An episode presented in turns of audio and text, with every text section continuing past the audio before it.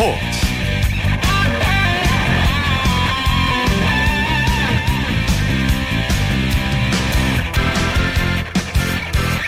여러분 안녕하십니까? 일요일 스포츠 스포츠의 아나운서 오승원입니다. 화창한 주말 전국의 축제와 경기장엔 인파가 넘쳤는데요.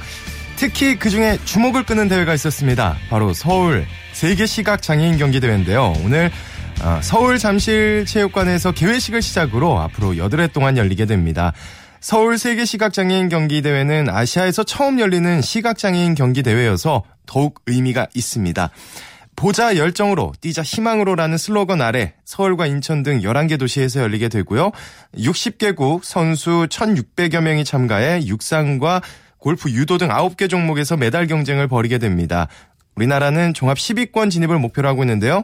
비록 앞이 보이지 않지만 스스로의 한계를 뛰어넘어 새로운 꿈에 도전하는 선수들의 용기와 도전에 응원의 박수를 보냅니다. 자, 일요일에 함께하는 스포츠 스포츠 먼저 프로야구의 열기부터 느껴봅니다. 오센의 윤세호 기자와 함께합니다. 안녕하세요. 안녕하세요. 네, 먼저 두산과 하나의 경기부터 살펴보죠. 두산이 2연승을 거뒀네요. 네, 두산이 하나와의 첫 경기를 내줬었지만 어제 끝내기로 승리를 했고요. 네. 오늘은 또 영봉승에 성공을 했습니다. 이로써 두산은 어, 하나를 6대 0으로 꺾고 주말 3연전 위닝 시리즈를 거뒀습니다. 아주 그 핫 이슈 중심에 서 있던 한화인데 선발 등판한 유희관 선수 정말 대단한 것 같아요. 데뷔 후에 첫 완봉투를 거뒀다고요? 네, 오늘 유희관 선수가 총 117개의 공을 던졌거든요. 근데 이 공 중에 버릴 공이 정말 거의 없다고 봐도 과언이 아닐 정도로 네. 완벽한 제구력을 뽐냈습니다. 음. 뭐 포수 양의지 선수의 미트가 되는 대로 그대로 공이 빨려 들어갔는데요. 그러면서 유희관 선수가 프로 데뷔 첫 왕봉투를 기록했고요. 네. 올 시즌 KBO 리그 전체 두 번째 왕봉투도 유희관 선수가 장식을 했습니다. 음, 하나의 외국인 선발 탈보트 선수, 어, 굉장히 아까 글러브를 던지면서 항의하다 퇴장을 당하던데 왜 이렇게 화가 나는 걸까요? 네, 1루 견제 과정에서 예. 어, 보크 1루 심의 보크 선언에 화를 참지 못하고 음. 항의하다가 퇴장을 당했는데요. 아, 사실 탈보트 선수의 이 견제 동작을 두고 현장에서 그러니까 상대팀 감독과 코치들은 보크를 의심하곤 했었어요. 음, 하지만 결국 오늘 음, 탈리하고 말았고요. 네. 그러면서 어, 탈보트 선수가 보크를 선언받고 글러브로 던지면서 퇴장을 당했는데 아, 사실 탈보트 선수가 올 시즌 기대치를 밑도는 그런 성적을 내고 있거든요. 네. 어, 개인적으로 스트레스도 좀 한몫을 하지 않았나 싶습니다. 어, 김성훈 감독이 뭐 뒤늦게 항의에 나섰- 나섰지만 이미 내린 판정이 반복되지는 않았고요. 그러면서 하나가 선발 대결에서 완전히 지공받았습니다. 네. 아, 미- 혹자는 또 미리 보는 한국 시리즈다 이렇게 얘기하는 SK와 삼성 간의 경기 어떻게 됐나요? 네, 금요일과 토요일 두 팀이 계속 명승부를 펼쳤는데요. 네. 어, SK가 정상호 선수의 오늘은 역전 3런프를 앞세워서 7대 5로 승리를 거뒀습니다. 어제는 두 팀의 아주 명품 투수전을 펼쳤는데 오늘은 불펜 싸움이었다고요. 그렇습니다. SK가 경기 초반부터 정상호 선수의 홈런으로 앞서갔고요. 6회부터 불펜진을 가동을 했거든요. 네. 전유수, 문광은, 정우람, 윤기련 선수가 나란히 등판했는데 단 한 점도 내주지 않았습니다. 음. 그러면서 승리를 지켰고 모두 불펜 SK 불- 불펜 투수들 모두 홀드와 세이브를 기록하면서 SK의 지키는 야구가 성공했습니다. 네. 또 LG와 KT. LG가 3차전에서 역전승을 거뒀네요. 네, 그렇습니다. LG가 8회 초 2사 말루에서 신인 박지규 선수의 싹쓸이 3루타에 힘입어 6대2로 승리를 거뒀습니다. 음, 특히 선발 등판한 루카스 선수가 2실점으로 아주 굉장히 잘 던지던데 오늘 최고의 피칭이라고 봐도 되겠죠? 그렇습니다. 루카스 선수가 사실 그동안 볼넷이 많았거든요. 네. 제구가 불안하면서 스스로 자멸하는 그런 모습이 반복됐는데 오늘은 볼넷이 하나밖에 없었고요. 음, 어, 구위로 상대 타선을 누르면서 KT 타자들을 누르면서 삼진도 무려 9개나 달성을 했습니다. 음. 루카 선수가 어, 오늘로 여덟 번째 한국 무대 여덟 번째 선발 등판을 했거든요. 여덟 경기 중에 가장 좋은 투구 내용을 보여줬습니다. 네. 또 분위기 좋은 NC, 롯데와의 주말 3연전 싹쓸이했네요. 그렇습니다. NC가 롯데를 6대 2로 꺾고 3연전을 싹쓸이를 했습니다. 그러면서 롯데는 6연패 늪에 빠지, 아. 빠져버리고 말았습니다. NC는 선발 손민환의 호투가 아주 빛나더라고요. 그렇습니다. 올 시즌 손민호 선수가 다시 한번 시계를 거꾸로 돌리고 있거든요. 네. 오늘도 5인 1실점으로 시즌 4승에 성공을 했습니다. 네, 손민호 선수가 정말 뭐 브록을 넘어선 나이인데 그럼에도 불구하고 정말 안정적인 투구로 로- 어, NC의 선발진을 이끌고 있습니다. 롯데가 어, 시즌 초반에 굉장히 잘 나가다가 지금 6연패에 빠지고 있는데 왜 이러는 걸까요? 네, 결과적으로 이번 주 여섯 경기를 다 가지고 말았는데요. 네. 일단 타선이 연결고리가 지금 없습니다. 음. 매번 병살타를 치면서 네, 타선이 이어지지 못하고 계속 끊기고 있거든요. 음. 그러면서 네, 롯데가 공격이 원활하게 풀리지 않고 있고요. 선발진도 불안합니다. 어, KT와 트레이드를 통해서 박세웅 선수를 영입을 했는데 어, 물론 박세웅 선수가 신인이고 아직 뭐 음, 유망주에 불과하지만 어제 박세웅 선수가 이렇게 좋은 모습을 보여주지 못했어요. 음. 게다가 오늘 선발 등판한 이상화 선수도 2회를 버티지 못하고 주의경판을 당하고 말았습니다. 어, 투타 모두에서 적신호가 켜진 롯데입니다. 그렇군요. 또 기아와 넥센 어제까지 기아가 넥센에게 11 연패를 당하고 있었는데 어떻게 됐을까요? 네, 기아가 정말 이범모 선수, 주장 이범모 선수의 7회 역전 말루포로 앞세워서 네. 11대 6으로 역전승을 거뒀습니다. 마침내 11연패를 탈출했습니다. 야 주장이 아주 해결사 역할을 톡톡히 했네요. 그렇습니다. 정말 그야말로 천금의 말루포가 터졌는데요. 이범모 선수가 7회에 김영민 선수의 어, 직구에 자중간 담장을 넘기는 말홈런을 쏘아 올려, 올렸습니다. 어, 또 이범모 선수가 이 홈런을 포함해서 오늘 3안타 경기를 했거든요. 네. 정말 주장답게 네, 가장 필요한 순간에서 팀의 연패를 끊는 그런 맹활약을 펼쳤습니다. 어, 오늘 그럼 승리의 요인을 꼽는다면 타선이라고 봐야 될까요? 그렇습니다. 타선이 타력 대결에서 그것도 넥센과의 타력 대결에서 이겼다는데 어. 좀 의미를 들고 가, 둬야 될 것 같아요. 음. 어, 기아가 사실 올 시즌 내내 부진한 타격으로 정말 골머리를 앓았거든요. 네. 네, 타율도 낮고 득점권 타율도 낮고 뭐 장타도 많이 터지지 않고 정말 음, 타격이 약했던 기아인데 오늘 넥센과 활약 대결에서 승리하면서 음, 좀 자신감도 갖고 타자들이 반전의 계기도 마련할 수 있지 않을까 싶습니다. 네. 어, 미국 프로야구 피츠버그의 강정호 선수 오늘 수비와 공격에서 다 잘했는데 특히 수비에서 트리플 플레이를 성공시켰다는데 이게 뭔지 좀 설명 좀 부탁드릴게요.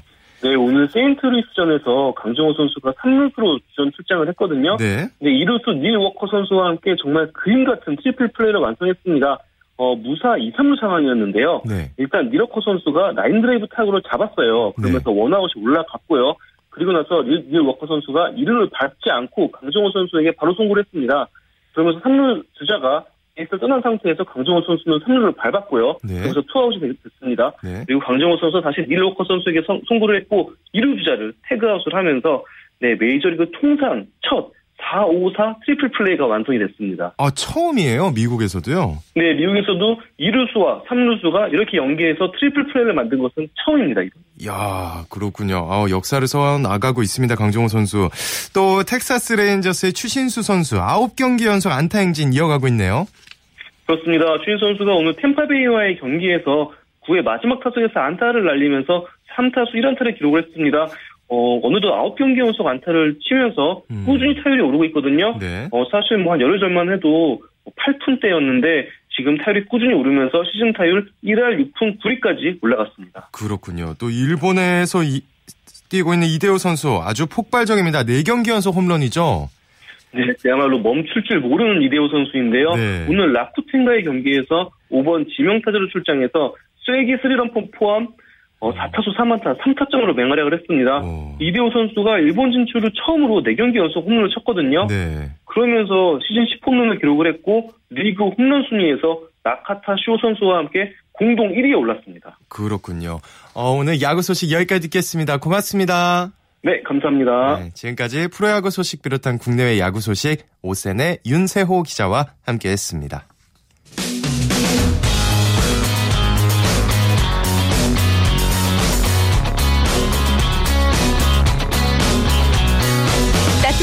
비판이 있습니다. 냉철한 분석이 있습니다. 스포츠 스포츠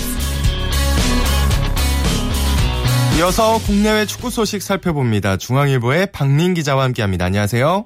네, 안녕하세요. 전북의 돌풍이 아주 무섭습니다. 오늘 울산을 꺾었네요.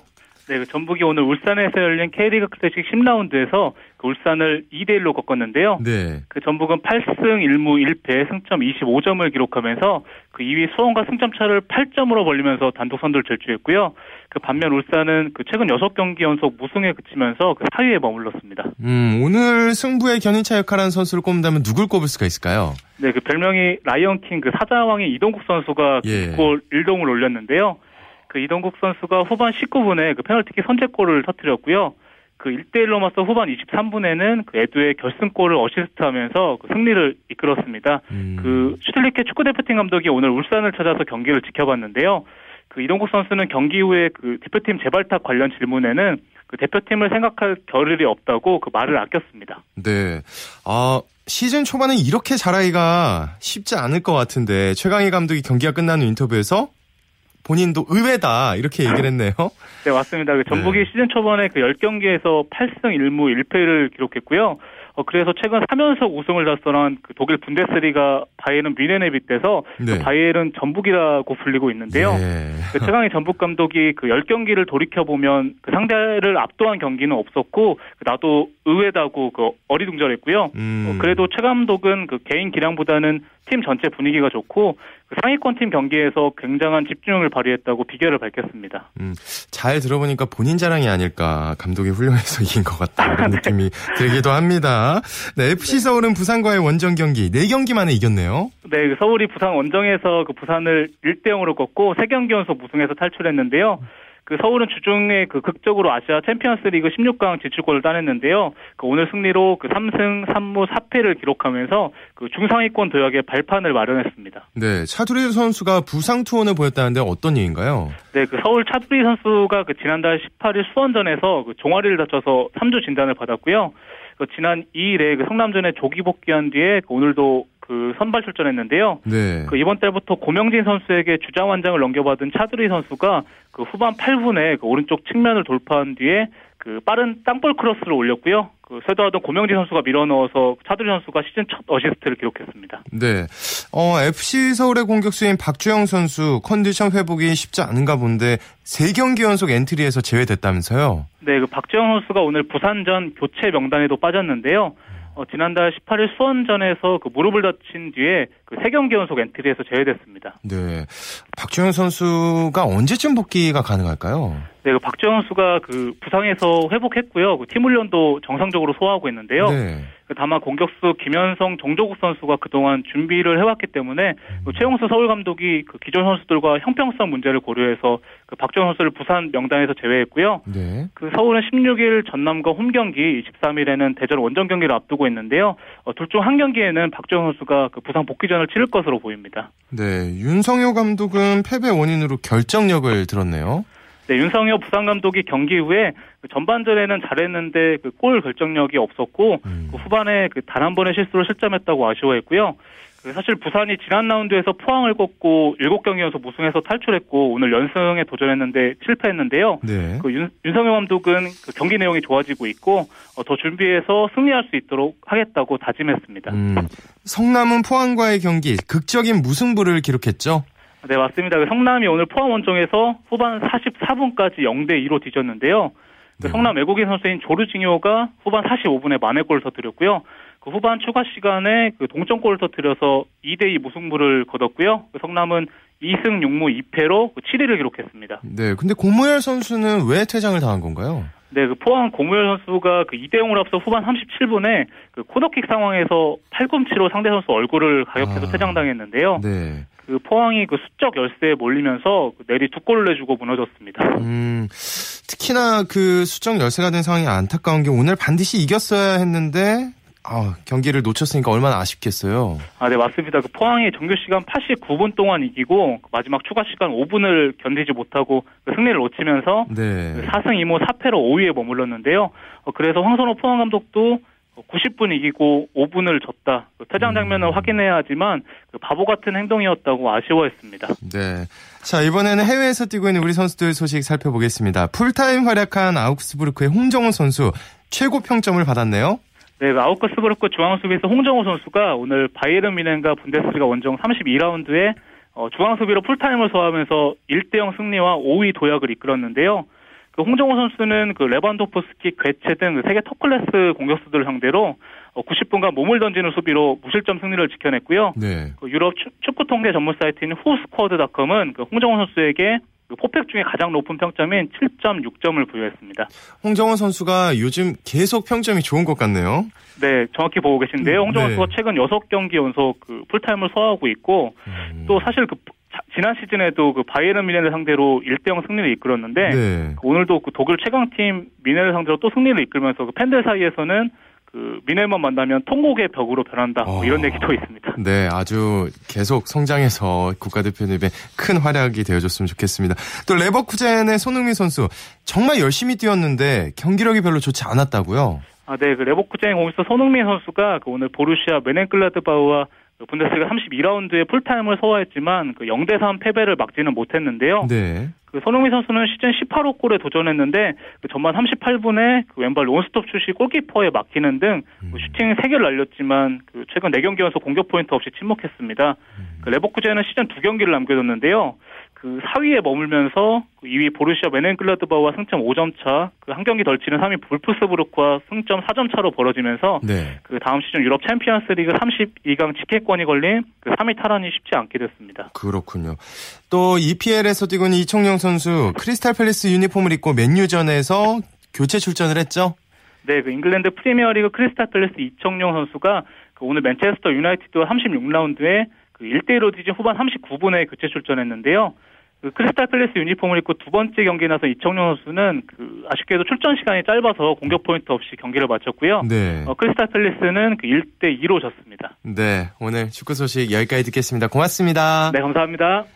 네, 축구 소식 중앙일보의 박민 기자와 살펴봤습니다. 이어서 우리나라 스포츠 발전을 이바지하고 있는 각 종목의 발전 과정을 살펴보는 스포츠 기록실 시간으로 이어집니다. 스포츠 평론가 신명철 씨와 함께합니다. 안녕하세요. 네, 안녕하십니까. 네, 지난 시간에 이어서 오늘도 야구 얘기를 계속해서 해볼게요. 네. 1920년대 초반에 전 조선 대회가 열리면서 발전의 발판을 마련했는데 1922년에 미국 프로야구 올스타 팀을 초청해요. 이렇게 친선 경기를 치면서 인기를 끌게 된다고요. 쪽, 어, 1920년대, 90년이 넘는 훨씬 오래전에 미국 프로야구 올스타 팀이 우리나라에 왔다? 믿기가 좀 어려운 일이지 않습니까? 지금 제 눈을 의심했습니다. 네, 깜짝 놀랐어요. 어, 네. 1922년 12월에 미국 프로야구 올스타 팀이 우리나라를 방문해서 물론 그 당시 이제 대한민국은 아니고 식민지였습니다. 아, 네. 예. 네. 전 조선군과 친선 경기를 가졌습니다. 음, 왜 이게 조금 믿기 어려운 말이냐면 지금 신세대 야구 팬 여러분들 그러니까 지금 프로야구 좋아하시는 분들 가운데는 1982년 프로야구 원년에 미국 프로야구 애틀란타 브레이브스 산하 마이너리그 트리플 A와 트리 더블 A 이런 혼성팀이 네. 내한해서 친선 경기를 가진 적이 있는데요. 네. 예, 그 일도 잘 기억하지 못하는 분들이 있거든요. 그렇죠. 예, 그런데 그건 그렇다 치고 지금으로부터 90여 년 전에 이 땅에 미국 프로야구 올스타 팀이 왔다는 사실 참 놀랍지 않습니까? 정말 놀랍습니다. 예. 어, 그러면 제 개인적인 네. 궁금함인데 베이브루스 같은 선수도 왔을까요? 아, 그, 예. 그 정도 수준의 선수는 당시는 아니었고요. 아, 그래요. 예, 예. 그, 지금 제가 조금 전에 말씀드렸던 1982년의 경우는 그 어니 뱅크스라고 혹시 시카고 컵스 아주 유명한 그 흑인 선수 있었는데 이름만 들어봤습니다. 예, 예.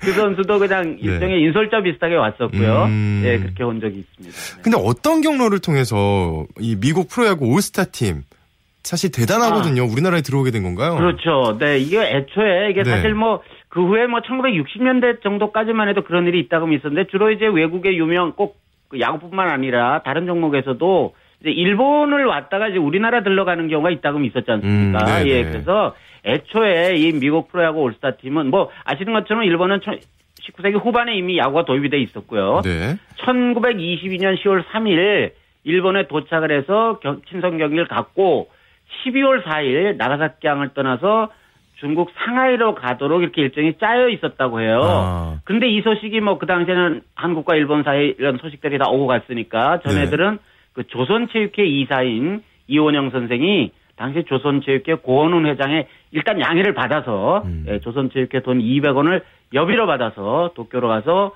요미우리 신문사 그러니까 일본 프로야구 일본 야구 발전사와 이 요미우리 신문사는 뭐 때려야 뗄 수 없는 관계였지 않습니까? 예. 예, 운동부장을 만나서 미국 프로야구 올스타 팀 감독을 만났고 대전료 천원 그리고 서울 체제비를 부담하는 조건으로 초청 계약에 일단 윤곽을 잡아놓고 일주일 만에 돌아왔습니다. 요즘의 어떤 그런 시각으로 용어로 말하자면 당시 그 이원영 선생은 스포츠 에이전시였던 거죠. 네. 음, 그러네요. 게임을 이제 프로모션 해주는 프로모션 네, 프로모팅, 예. 그렇죠. 예, 그러고 왔습니다. 그러면 어, 그 무렵 1920년대 초반인데, 20년대인데, 우리나라 스포츠가 어떻게 보면 시작되는 시기라고도 볼수 그렇죠. 있잖아요. 네, 그렇습니다. 이 프로팀과 경기가 이루어지는 게 쉽지 않았을 것 같아요. 네.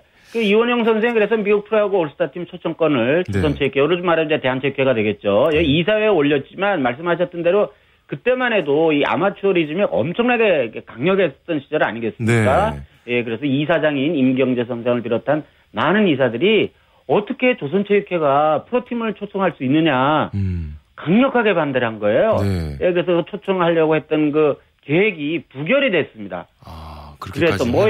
다시 예. 따져보면 예 요즘에야 뭐 올림픽에서도 이미 1980년대 중후반 이후부터 다 오- 이거 개- 문화가 개방이 돼서 지금 뭐 거의 모든 종목의 프로 선수들이 뛰고 있습니다만 그렇죠. 네. 예그 무렵에 뭐 당연히 아마추어 리즘이 엄격하게 이렇게 준수돼야 한다는 그런 음. 생각들 다 갖고 있던 시절 아니겠습니까? 네. 예 그래서 비록 친선 경기일지라도 아마추어와 프로의 교류는 받아들여지지 않았던 겁니다. 그런데 어쨌든 이뤄졌단 말이죠. 그렇죠. 예. 이게 어떻게, 예, 여기까지. 어떻게 이루어지게 되느냐 네. 하면은 그 이 방안이 이제 초청안이 무산이 되니까 부결이 되니까 그 당사자였던 이원영 선생이 바로 조선체육회 이사직을 사임을 하고 어, 개인 자격으로 미국 프로야구 올스타팀을 초청하기로 이제 결심을 하게 됩니다. 야. 그래서 예 그래서 참 굉장히 그 선구 지금으로 보면 선구적인 그 당시로 보면 좀? 약간 예 네. 아마추어라고 생각할 수 없는 네. 예, 그런 생각을 하셨는데 어쨌든 그래서 이원영 선생이 동일은행의 행장 민내식 선생이라는 분이 계셨는데 그분으로부터 500원을 다시 또 빌려가지고 일본으로 건너가서 미국 올스타팀 감독을 다시 또 만나서. 이번엔 정식 초청 계약을 맺고 내한 일정을 짜게 됩니다. 야, 무엇이 그를 그렇게 열정적으로 움직이게 만들었을지 정말 궁금하긴 한데. 그렇죠. 네.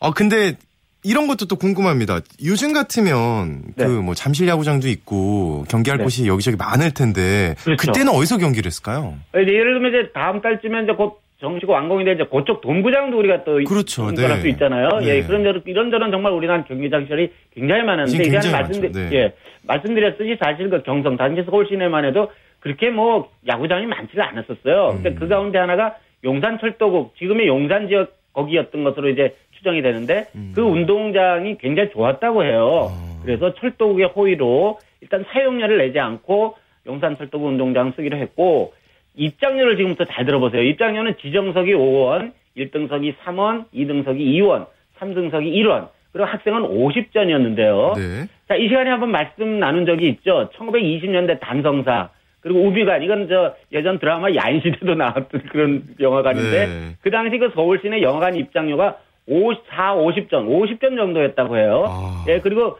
이 시간에 말씀드렸었죠. 고급 만년필이 10전이었답니다. 당시 물가가. 음, 굉장히 비싸네요. 그거하고 제가 네. 앞에 말씀드렸던 돈을 비교해 보면 엄청나게 비싼 가격이었죠. 그러네요. 그렇죠. 어, 그런 비싼 가격을 주고도 많은 분들이 돌아, 들어와서 경기를 보셨고, 미국 프로야구 올스타 팀이 무려 20개 장단타를 날려서, 물론 당연히 아, 경기력 뭐, 차이가. 있었겠죠. 네, 네. 전 조선군을 23대 3으로 완파를 했고, 대수입이 무려 1,700원에 이르렀다고 그래요. 어, 좀, 손익분기를 예, 넘겼네요. 엄, 예, 그래서 네. 미국 프로야구 올스타팀의 출전료 그리고 당시 이제 서울 시내 몇 없었던 그 호텔 지금도 네. 그대로 있습니다. 조선호텔 숙박비 예 그리고 환영연 비용 등에 사용했다고 합니다. 아이고, 잘 됐네요. 하여튼 대단합니다. 우리나라 그 이원효 선생님. 그렇습니다. 다음 시간에 더욱 재밌는 얘기 기대하겠습니다. 고맙습니다. 네 고맙습니다. 네, 지금까지 스포츠 기록실 스포츠 평론가 신명철 씨와 함께 했습니다. 쳤다 하면 홈런이고 슛 골이고 각본 없는 한편의 드라마 그것이 바로 그것이 바로 손에 잡힌 우승 트로피. 목에 걸린 그 배달. 너와 내가 하나 되는 그것이 바로 그것이 바로 그것이 바로. 꿈꾸던 스포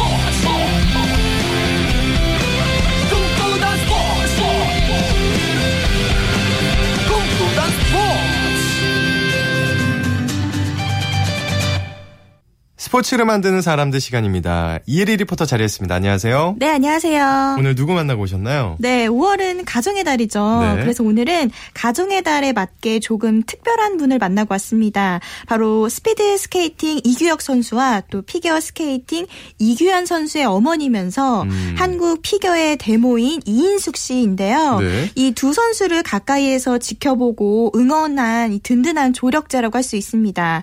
이 이인숙 씨는요, 지난해 10월 15일 체육인의 날에 체육인 어버이상을 처음으로 수상했습니다. 어, 그렇군요. 체육인 어버이상. 어, 이름만 딱 들으면 체육인 자녀에게 헌신한 부모에게 주는 상, 뭐 이런 의미인가요? 네, 맞습니다. 네. 정확합니다. 네, 이 상은 특별상으로 새롭게 생긴 상인데요. 이인숙 씨의 아들 이규혁 선수는요, 6회 연속 올림픽에 출전했고요. 또 음. 이인숙 씨의 막내 아들인 이규현 씨 역시 피겨스케이팅 선수로 활약했습니다. 이 문화체육관광부에서는 이 두 아들을 헌신적으로 키우고 또 우리나라 빙상계의 대들보로 성장시킨 이 이인숙 여사에게 감사함을 전하기 위해서 체육인 어버이상을 줬는데요. 네. 이인숙 씨 얘기로 들어보시죠. 생각지 않았는데 너무 어, 감격스럽죠. 예. 또 저희 아들이 진짜 나이가 그렇게 많아갖고 끝까지 좀 여섯 번 올림픽 나갔잖아요. 이게 개인 그런 기록 운동에서 그렇게 여섯 번씩 나가긴 정말 쉽지 않을 거예요. 근데 정말 너무 그냥 가슴이 많이 그냥 뭉클뭉클할 때가 많았죠. 근데 다른 시합에서는 다 그렇게 메달 따고 다 잘하는데 그 올림픽에만 딱 되면은 얘가 그런 어떤 징크스가 있어서 그런지 본인은 이제 그걸 어떻게 해서든지 그냥 자기가 넘겨가려고 하지만 엄마로서 옆에서 보기에는 너무나 안타깝고 어 정말 뭐라고 말할 수가 없을 정도 가슴이 아팠죠. 음, 제가 전에 어디서 듣기로는 네. 이 이규혁 선수의 어머니 이인숙 씨도 선수였던 걸로 알고 있거든요. 네, 맞아요. 네, 맞나요? 어, 좀 도움이 됐을 것 같아요. 그래서 아들들한테도. 네, 그렇습니다. 이인숙 씨 역시 이 피겨스케이팅 선수로 활약을 했고요. 아, 네. 또 선수를 은퇴하고 나서는 국가대표 코치와 감독 그리고 국제 심판으로도 활동을 했었습니다. 음. 그래서 두 아들의 뭐 코치나 감독과 대화를 할 때 오히려 말이 잘 통했다고 하고요. 또 부모가 다 빙상 전문가들이다 보니까 조언을 해줄 수 있는 장점이 있는데요. 엄마로서 또는 운동 선배로서 항상 용기를 주고 또 잘할 수 있으니까 걱정할 거 없다 이런 얘기를 많이 해줬다고 합니다. 그런데 이인, 이인숙 씨가 워낙 스포츠에 관련된 일을 하다 보니까 보통 엄마들처럼 아들들에게 좀 신경을 써주지 못해서 미안한 마음이 좀 들었다고 해요. 그렇군요. 또 어떻게 보면 이인숙 씨가 한국뿐 아니라 세계적으로도 훌륭한 선수들을 키워낸 거잖아요. 네, 그렇죠. 이렇게 또 체육인 자녀를 둔 부모들이 궁금한 게 또 많을 것 같아요. 네, 그래서 네. 제가 물어봤는데요. 네. 이 자녀가 스스로 운동을 통해서 성취감을 느낄 수 있게 해주는 게 무엇보다 중요하고요. 음. 또 성적이 잘 나오지 않았을 때는 왜 이렇게 성적이 잘 나오지 않았는지 본인 스스로가 반성을 하고 다시 재기할 수 있도록 도와주고 그리고 자녀의 소질과 적성을 파악하는 게 중요하다고 합니다. 음. 얘기 들어보시죠.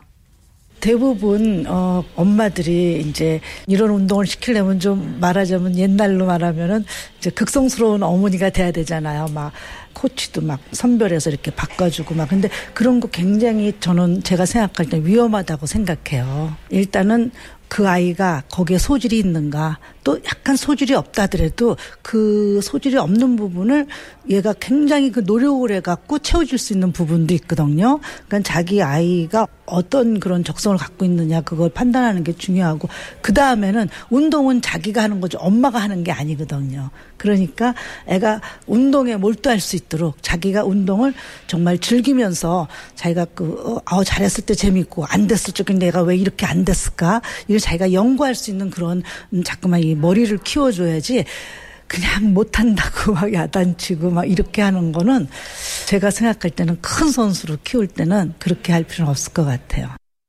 아, 이거 저희 어머니가 들으셨으면 좋겠는데 이 얘기. 네. 아, 이렇게 이인숙 씨처럼 이렇게 얘기하고 행동해 주면 네. 이규혁 선수 같은 아주 훌륭한 선수들이 많이 나올 수 있을 것 같은데 네. 그러면 좀 궁금한 게 아들들은 엄마를 어떻게 생각할까요? 네, 그래서 제가 네. 이규혁 선수는 아니고요. 이규현 선수를 만나고 왔습니다. 이규현 선수는요, 요즘 피겨 선수들을 가르치는 코치로 활동을 하고 있는데요. 어머니가 이제 뭐 전지훈련이라든지 아니면 이렇게 훌륭한 외국 선수들과 훈련할 수 있게 도움을 준 이런 부분들이 음. 지금 스포츠인으로 활동하면서 많이 도움이 된다고 합니다. 이규현 선수가 생각하는 이인숙 씨는 어떤 분인지 직접 들어보시죠.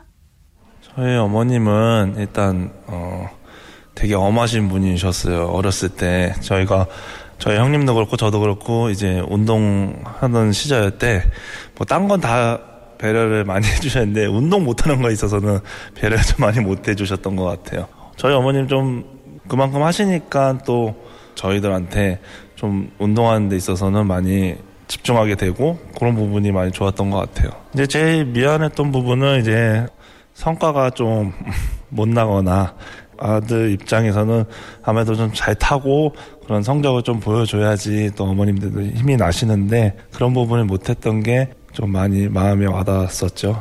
그동안 피겨스케이트라는 분야에서 많이 공을 많이 세우셨고 앞으로도 그 분야에서 도움이 많이 되시는 분이 됐으면 좋겠고요. 아들로서 어, 저 역시도 지금 하고 있는 분야이기 때문에 아직도 저는 배울 게 많아요. 저희 어머님한테. 그래서 그런 부분 좀 많이 더 배우고 싶고 건강하셨으면 좋겠고 사랑합니다, 어머님.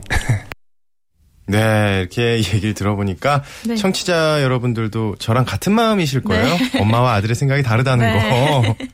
근데 확실히 좀 네. 아들 얘기 들어보니까 엄마가 좀 카리스마가 있는 것 같은데 앞으로 이 훌륭한 어머니 이인숙 씨의 활동 계획은 또 어떻게 될까요? 네, 이인숙 씨는요, 이 빙상 스포츠에 관련해서 앞으로도 좀 계속적으로 활동할 계획이고요. 이 무엇보다 우리나라의 빙상 발전을 위해서 두 아들들이 좀 최선을 다해줬으면 하는 바람을 얘기를 하더라고요. 끝으로 이인숙 씨의 얘기입니다.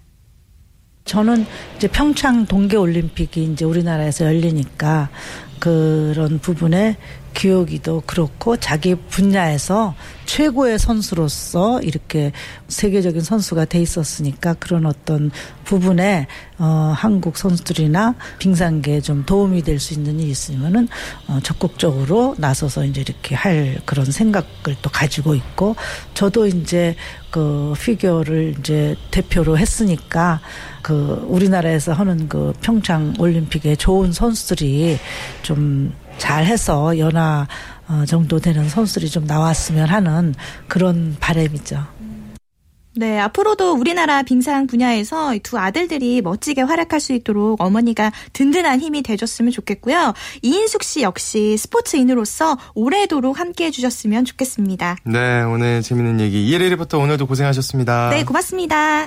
한 주간 이슈가 됐던 스포츠계 소식을 취재 기자를 통해 정리해보는 주간 취재 수첩 시간입니다.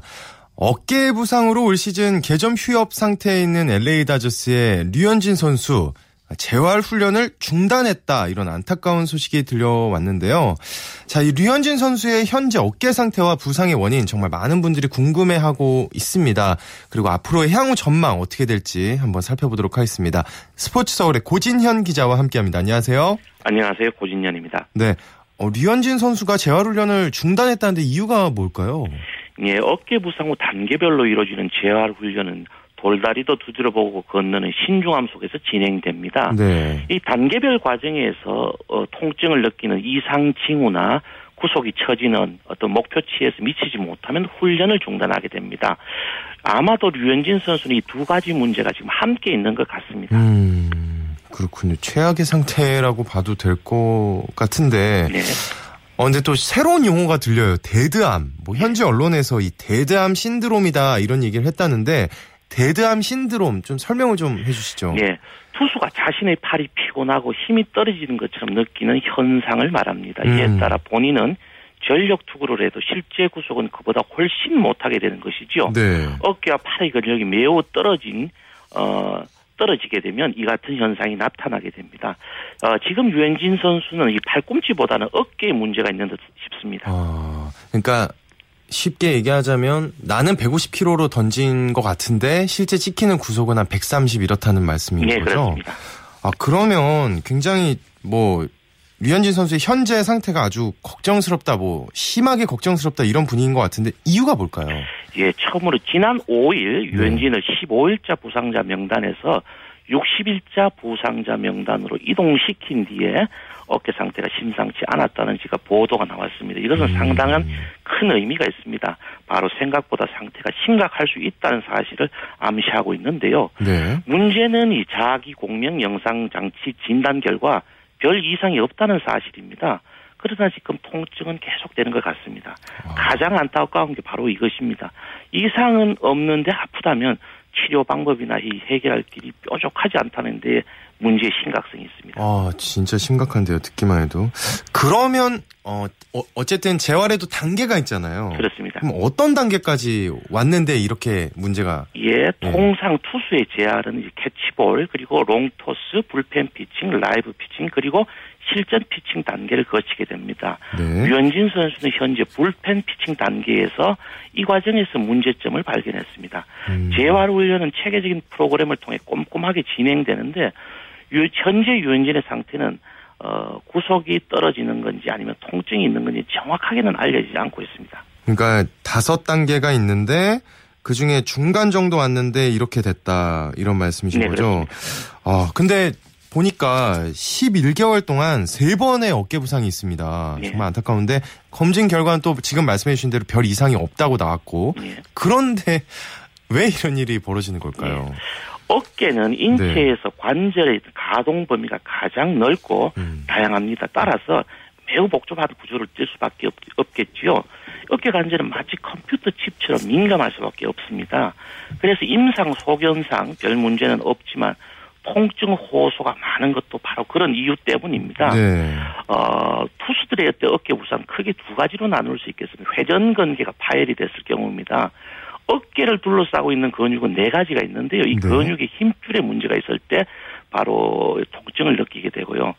지금 같이 어, 유현진 선수 같은 슬랩 병변 팔과 어깨를 연결하는 연결 부분이 조금 미세한 손상이 있는 경우에도 이런 문제가 발생할 수가 있습니다. 현재로서는 음. 어, 유현진 선수는 이 슬랩 병변에 가까운 부상을 갖고 있는 것 같습니다. 어쨌든 이제 그런 쪽으로 추측을 할 수 있다 뭐 이런 말씀이신 것 같은데. 예, 유현진 선수 어깨 통증 이유는 사실은 조금 중요한 사실이 하나가 있습니다. 네. 유현진 선수가 메이저리그와 한국 무대에서는 어, 살아남기 위해서는 메이저리그에서는 구속 향상과 투구 폼의 변화가 좀 필요했습니다. 네. 구속이 필요 어, 증가가 필요함에 따라 근육 및 관절에 변화가 왔었고요. 특히 지난해는 고속 슬라이드를 던지면서 미세한 근육의 변화가 있을 것으로 추측이 됩니다. 음. 그런 어떤 이유 때문에 아, 지금 부상을 어, 부상을 지금 안고 있는 것 같습니다. 예전에 이대진 선수도 이런 비슷한 그 증후군이었던 걸로 기억을 하는데 맞나요? 대표적인 선수가 바로 이대진 선수였죠. 임상 소견상은 별 문제가 없었- 없었지만 네. 어, 은퇴할 때까지 아주 숱한 통증 때문에 제 역할, 제 실력을 발휘하지 못- 못했습니다. 음. 이유 없이 투수들이 아프다고 호소하는 경우는 대부분 다 어깨 충돌 증후군이라는 병명으로 어, 불려지고 있습니다. 음, 빨리 어, 났으면 좋겠습니다. 다시 예전 멋진 모습 보여줬으면 좋겠습니다. 오늘 여기까지 듣겠습니다. 고맙습니다. 고맙습니다. 네, 지금까지 고진현의 취재 수첩 스포츠 노래 고진현 기자와 함께했습니다. 오늘 준비한 소식 여기까지입니다. 내일은 이광영 아나운서가 찾아옵니다. 저는 오승원이었습니다. 스포츠 스포츠. Bye.